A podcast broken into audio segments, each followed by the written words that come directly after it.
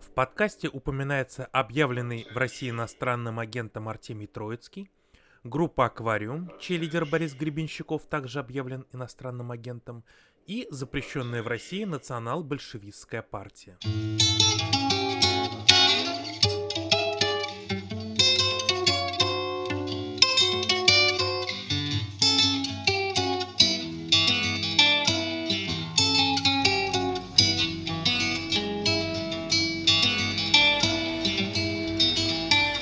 Всем привет, кто нас слушает. Это пилотный выпуск подкаста «Кассета с дальней полки», который для вас проведем мы, я Григорий Князев, музыкальный журналист, автор телеграм-канала плейлисты The Girls Best Friend. И я Алексей Байков, журналист «Москвич Мак». А, о чем будет наш подкаст?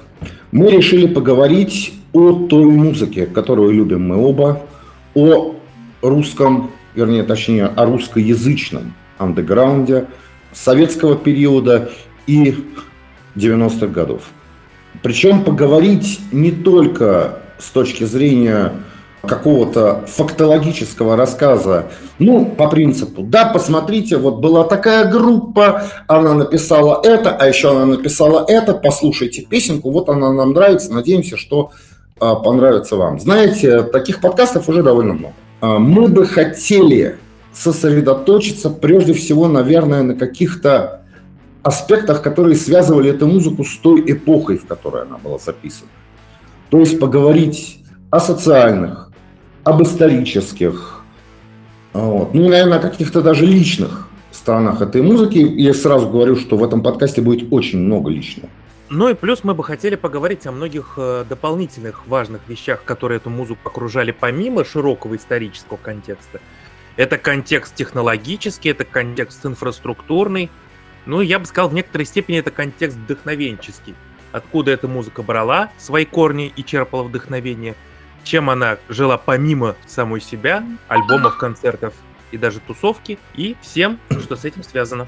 И перед началом каких-то предметных, содержательных разговоров о конкретных группах авторов и исполнителей, надо определить сам предмет. Вот у нас у историков, а я по образованию историк, если кто не в курсе, есть такая штука в каждой диссертации, в каждой курсовой работе, как предмет исследования. Вот как раз сегодня мы бы хотели попробовать определить, что же такое русский андеграунд и где он прячется. Почему он андерграунд, подземка.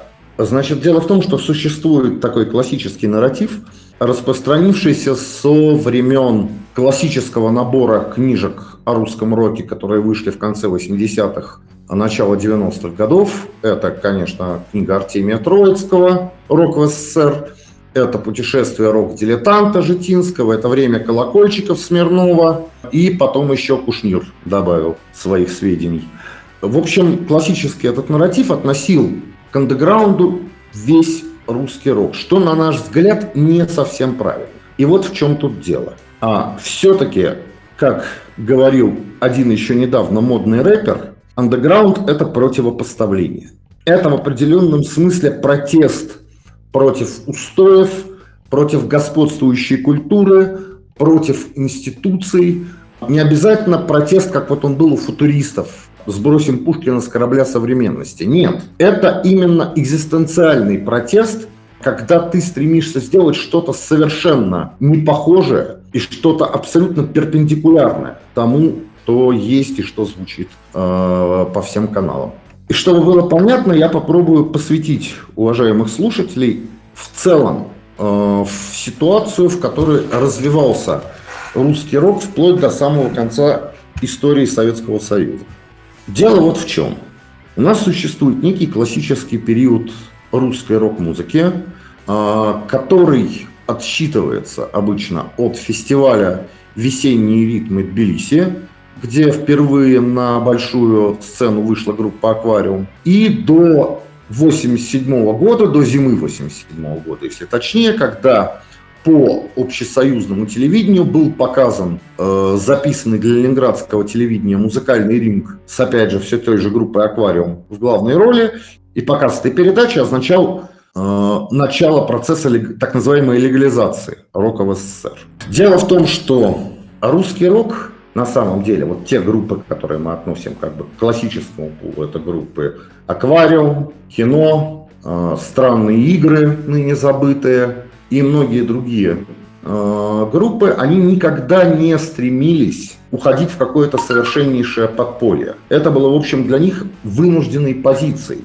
Но мечтали они как бы совсем о другом. Они лепились к официальным советским институциям, они выступали на организованных комсомолом и другими советскими организациями концертах. И, в общем-то, давайте уж скажем честно, они никак не противопоставляли себя не просто советской власти, а даже советской культуре. Их желание заключалось в том, чтобы вписаться в нее на комфортных для себя условиях. А, у Майка Науменко, лидера группы «Зоопарк», был на эту тему очень ироничный рассказ. В каждой шутке есть доля шутки. Ну так в этом рассказе он представляет себя в неком лучшем варианте Советского Союза, где есть союз советских рок-музыкантов, где у него официально выходят диски на мелодии, и он едет по Питеру, по-моему, в Кадиллаке. У него есть там свой Кадиллак.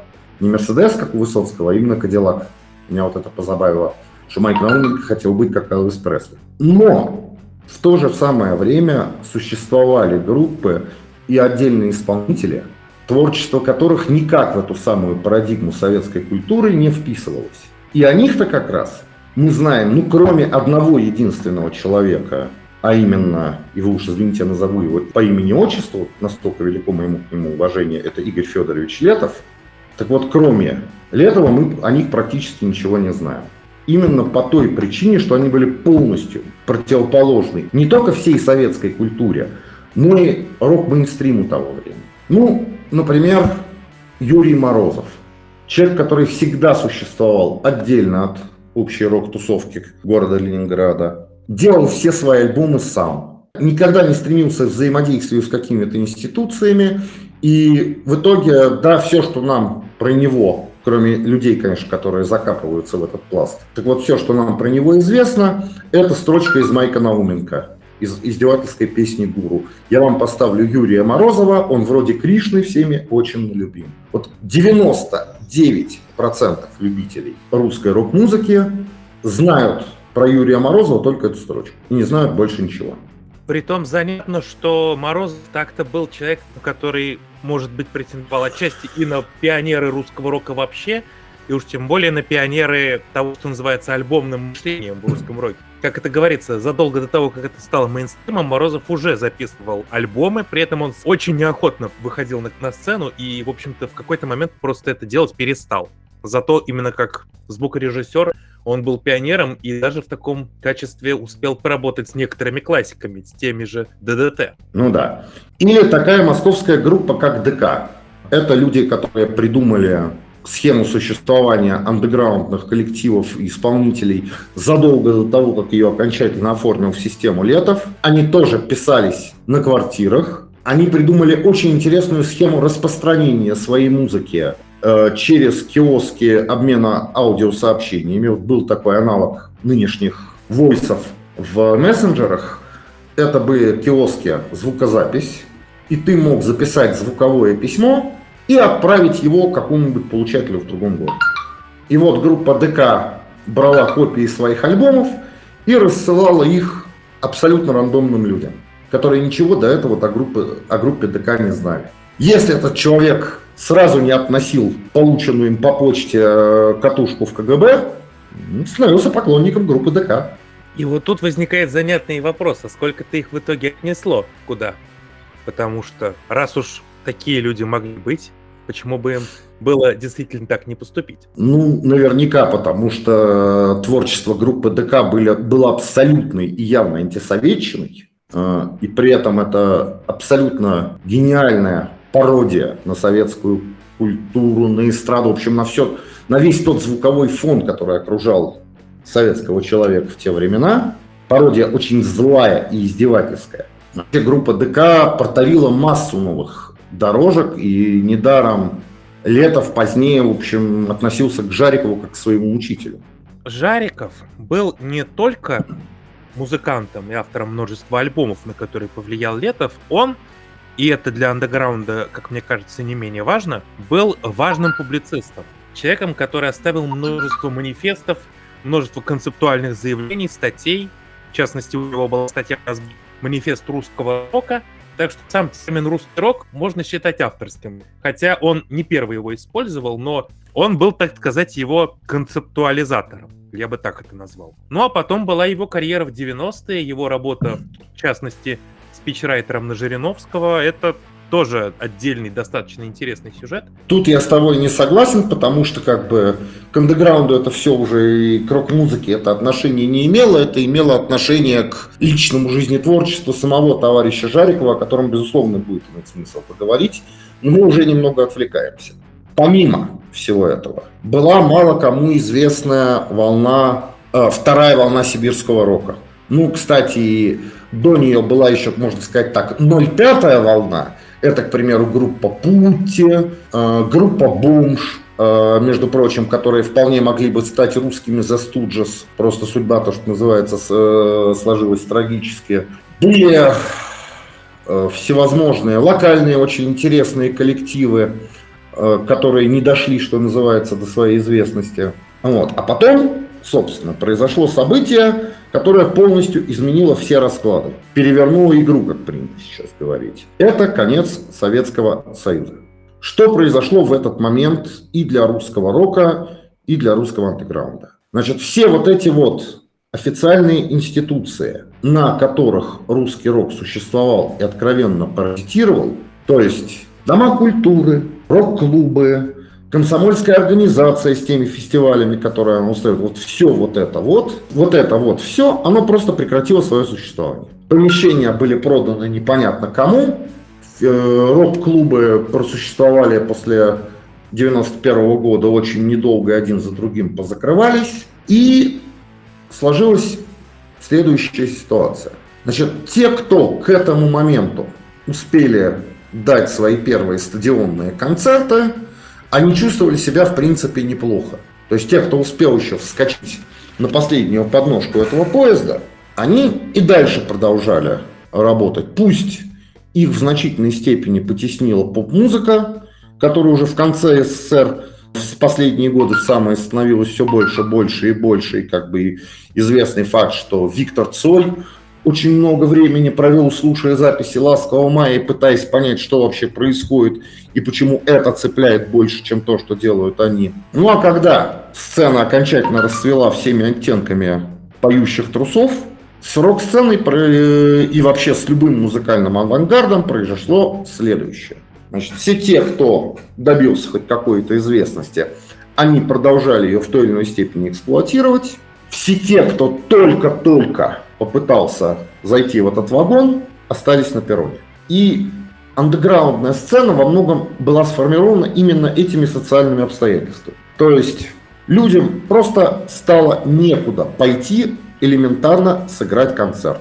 Потому что, как ведь все, например, происходит на Западе, ну, мы имеем в виду, естественно, какую-то идеализированную схему, да, есть группа там, собравшаяся из товарищи по университету, товарищи по двору, товарищи по заводу, было и такое, товарищи там, неважно по каким обстоятельствам, в общем, они собрались, играют музыку, они выступают в маленьких подвальных районных клубах, где люди пьют пиво и особенно не смотрят на сцену, постепенно они набирают там технику, обретают какое-то собственное звучание, после чего их приглашают в клуб побольше. Из клуба побольше они перебираются уже в клубы, которые вмещают в себя некую тысячную аудиторию, или они участвуют во всяких конкурсах талантов, и рано или поздно на них натыкается менеджер крупного звукозаписывающего лейбла, которому нужны новые голоса, новые открытия, и на, след... как-то, на следующее утро они проснулись знаменитыми. Такая банальная расхожая фраза. Все это просто-начисто исчезло. То есть вместо всего этого на постсоветской сцене была абсолютная пустота. Значит, никаких малых, для начала практически не было никаких малых клубов. За исключением буквально нескольких штук в столичных городах. Там в Москве это был клуб имени Джерри Рубина в самом начале, в Питере легендарный Там-Там. А за пределами все, других площадок нет, где можно поиграть. Никого не интересовало, что там происходит. А все остальные так сказать, заведения были отданы под рестораны, и там уже играла совершенно другая музыка.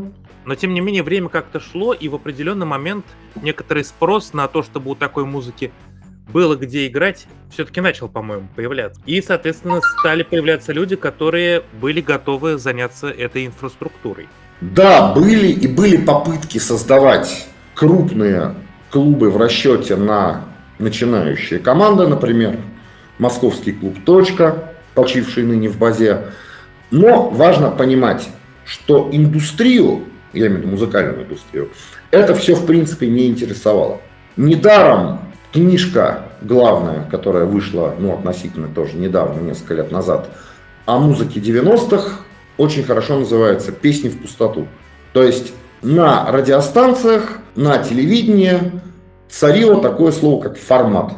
И все, что в формат не вписывалось, игнорировалось. Ну, собственно, даже когда появилось наше радио, которое, казалось бы, должно было открывать таланты, должно было показывать, что еще есть в русской музыке, помимо формата, помимо того, что крутилось на основных радиостанциях и по телевидению. Началось наше радио с того, что э, Михаил Козырев отказался ставить в эфир главную андеграундную группу страны, это гражданскую оборону. Ну, собственно, этим оно и закончилось, по сути это дело. И как раз, чтобы проиллюстрировать этот тезис, э, мы сейчас расскажем вам очень интересную историю, которая э, существовала в переписке в живом журнале. Это была такая социальная сеть из эпохи до Фейсбука, э, которая как раз наглядно иллюстрирует то, о чем мы рассказываем. Начну это я, потому что для меня это была первая такая большая история, с которой я всерьез включился в некоторое изучение вот этого нашего отечественного андеграунда. То есть я до этого уже знал такие имена, как там Летов, я уже знал даже Арефьеву в том числе, уже и о Калугине что-то слышал, но по-настоящему включился именно с нее. Собственно, как было дело? Певица Ольга Арефьева, которая была, кстати, на нашем радио достаточно вхожа, она активно звучала в эфире, она активно выступала на нашествии. В 2007 году ее пригласили на наше радио поучаствовать в передаче, которая была тогда в формате радиостанции, когда известный музыкант приходил и ставил свои любимые песни из самого этого формата радиостанции. Там много кто бывал из больших таких крупных метров. Я персонально как-то успел послушать передачу, которую вел Константин Евгеньевич Кинчев. Вот в какой-то момент позвали Ольгу Викторовну. Так вот, Ольга Арефьева, будучи человеком весьма идеалистическим, а в ряде моментов даже весьма наивным, э, считала, что она должна ставить в эфир ту музыку, которая нравится ей самой. То есть всевозможный этно, регги, фолк и тому подобные коллективы. Оказалось, что ставить надо то, что ей понравилось из того, что крутилось в эфире нашего радио. Это породило грандиозный скандал между, ей, э, между собственно, Арифьевой, э, Горбачевым, известным музыкальным критиком, который потом работал в Афише, и Сергеем Калугиным, тоже достаточно известным деятелем московского андеграунда, бывшим гитаристом Ковчега. Собственно, эта история наглядно иллюстрирует то, что творилось даже во второй половине 2000-х годов. То есть формат царствовал везде. Вот, собственно, из этого царства формата мы и будем говорить о том, как андеграунд себя ему противопоставлял. Какую инфраструктуру он для этого успел развить, как он к этому пришел и каким образом смотрел на мир. И почему он так смотрел на мир? Это не менее важно, потому что как бы э, история очень многих групп неотделима от политической истории нашей страны. И это и речь идет не только про гражданскую оборону, естественно, а про целую кучу других авторов и исполнителей. Ну, у нас, собственно, среди прочего, есть такой центральный, главный сюжет, очень большой, знаменитый. Это 93 год. Это противостояние президента и Верховного Совета. И это оказало на очень многих, в том числе знаменитых неформалов и андеграундных деятелей, большое-большое впечатление самим фактом вот этого трагического происшествия. Ну, не говоря уже о том, что это и для нашей дальнейшей политической истории, наверное, ключевое трагическое событие со всеми дальнейшими последствиями о которых сейчас уже мало кто спорит. Даже среди либералов не очень много активных сторонников того, что правильно тогда поступили. Да, и я бы даже посвятил 93 году и его влиянию на творчество интересующих нас, опять же скажу, музыкальных коллективов и исполнителей, отдельную главу, про, собственно, которая будет посвящена такой штуке, как краснокоричневый феномен в культуре.